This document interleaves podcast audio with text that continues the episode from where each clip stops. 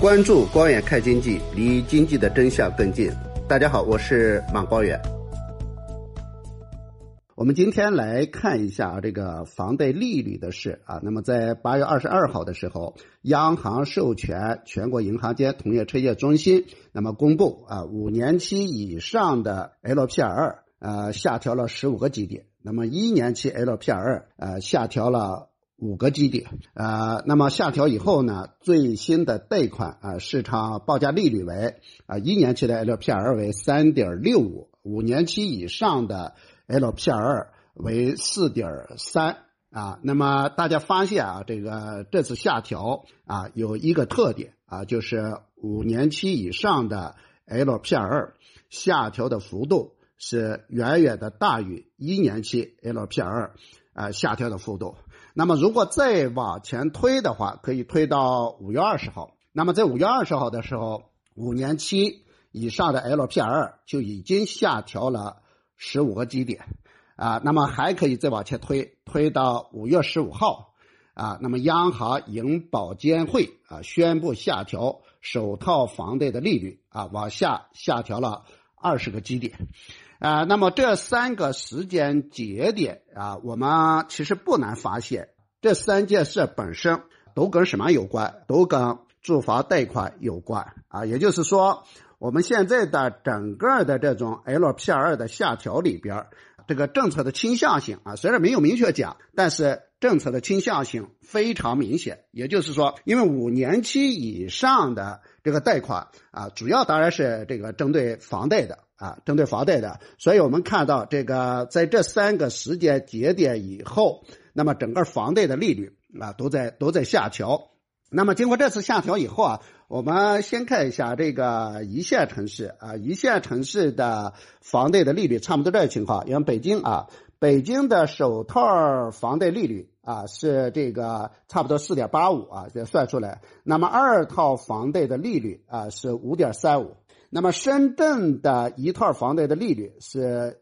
由以前的四点七五啊降到了四点六，那么二套房贷的利率由以前的五点零五降到四点九，也就是也就是说什么呢？说这个一套啊深圳的一套和二套的房贷利率都已经低于百分之五，广州的首套房贷的利率为四点三，二套为四点九，上海是四点六五，那么二套房贷的利率为五点三五。啊，跟北京二套房贷的利率是一样的。那么根据现在的整个，就是八月二十二号这个 LPR 下调以后，下调以后，那么再考虑到五月十五号央行银银保监会，那么对这个首套房贷利率的下限啊的一个规定啊，呃，在下限的基础上下调二十个基点。那么这意味着什么呢？意味着这次下调以后。那么全国首套房贷的利率最低可以到多少？最低可以到四点一啊！我现在看到的消息是什么？看的消息是，这个天津一些地区啊，这个最低的房贷利率已经就卡着这个线，卡着四点一。那么四点一是是一是一个什么概念？就是中国房地产市场化以来啊，就一九九八年市场化以来最低的房贷利率出现在什么时候？出现在二零零八年。呃，全球金融危机爆发以后啊，我们那个时候啊推了四万亿啊，四万亿里边其中有一个非常重要的举措啊，就是救房地产啊，所以在二零零八年到二零零八年年底的时候，那么当时的首套房贷的利率掉到多少？是掉到了四点一五八啊，也就是在基准利率的基础上打了七折。那么现在的四点一比当年二零零八年年底的四点一五八还要低，这意味着什么？就是经过这次下调以后，那么首套房贷的利率已经降到历史最低，啊，这个也可以说从这个房贷政策本身来讲的话，那么高层对于这个稳地产的意图表现的越来越明显，也就是我们现在看到的。稳定房地产的政策里边啊，这个金融政策啊，金融政策已经体现出前所未有的宽松和支持啊，这是一个比较好的方向啊，因为在七月二十八号啊，中央政治局会议明确提出要稳定房地产市场以后，那么在金融层面啊，在房地产政策的自身层面，包括在税收政策方面，那么如何稳住目前的房地产市场啊？其实我们认为，这个相应的政策、宽松的政策、稳定的政策会不断的出来。但是目前这个力度啊，真的是真的是比较大的啊，真的比较大的啊。那么一般情况下，对房地产走势的判断，那么我们首先看的政策当然是金融政策啊，比如说啊，这个大的这个哎货币政策究竟是一个宽松的政策啊，还是一个收紧流动性的政策？那么对整个的房地产市场的走势影响会非常大。那么第二个是什么呢？第二我们会看这个房地产自身的政策，你比如说限购政策。那么最近一段时间以来，其实关于放松限购的城市也是比较多，比如说淮北京地区啊、廊坊啊、燕郊、北三县啊，我们都看到都在放松啊这个限购政策，这是房地产自身政策的一个调整啊。的这个，那么从目前的整个政策的基调来看的话，那么有些力度应该说是相当大的。所以到了这个节点以后，那么房贷利率。的下调产生的一个结果是什么？产生的一个结果是。有很多的年轻人啊，比如说买了房，以前买了房以后，因因为以前的房贷利率是比较高的，哎，所以现在这个这个这个利率下调以后呢，呃，有很多人因为他没有选择 LPR，他选择是固定啊，比如说哎，我选择一个固定利率，那么现在利率下调以后，哎，他感觉有点划不来，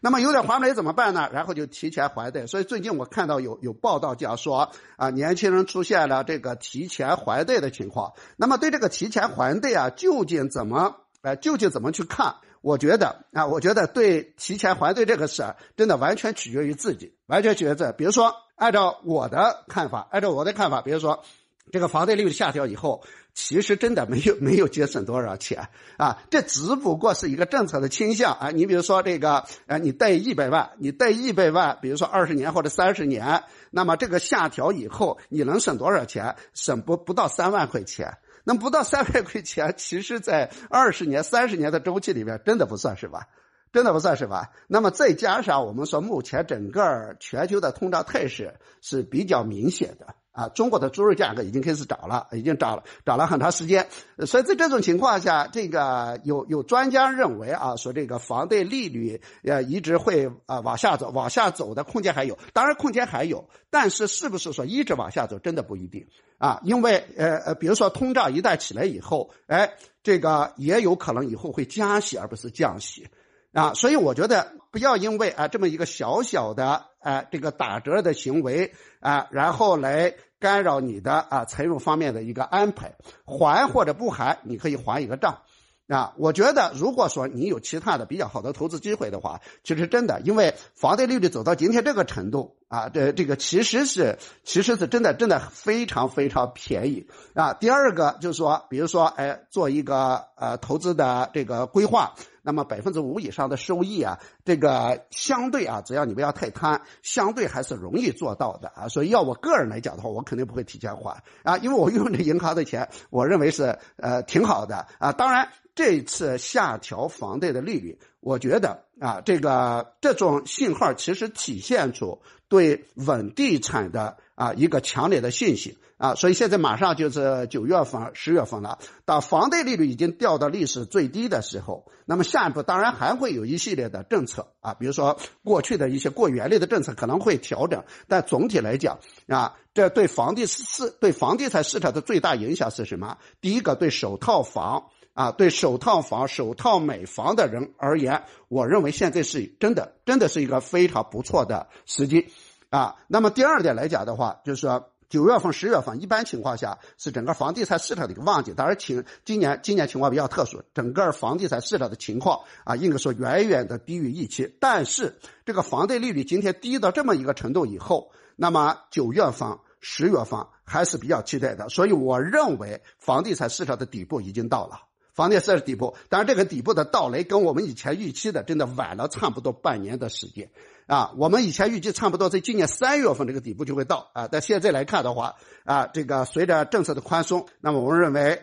哎，九月份、十月份这个底部肯定差不多会到来。所以可以关注啊，可以关注。当然，我们认为啊，还还有的空间在哪里？就是二套房。其实二套房作为一个改善性的需求，那么高层也不断的明确讲，二二套房是支持的，对吧？改善性需求是支持的。我认为金融政策应该体现出来。比如说这个是呃二套房的利率，我认为也应该下调。啊，现在比如说北京五点三五啊，上海五点三五，其实蛮高的。呃，那么能不能回到一个四？啊，能回到百分之五以下啊，我觉得有空间啊，所以下一步来讲的话啊，还有一系列的宽松政策会出台，所以整个房地产到今天为止啊，这个政策的气氛已经到位了啊，就下一步看整个呃市场的一个表现，所以我们对呃九月份、十月份啊这个房地产市的状况啊，还是抱有一个审慎的乐观，当然市场的信心还是不足啊。啊，这个信号，我们现在目前看整个市场的信号啊，这个疲弱的状况，呃，一时之间要改变还是比较难啊。但是现在这个政策到今天这个程度以后啊，其实是可以看了。感谢收听本期的关爱看经济，那希望大家订阅我们的关爱看经济啊，与中国经济共成长，分享中国经济发展的红利。我们下次见。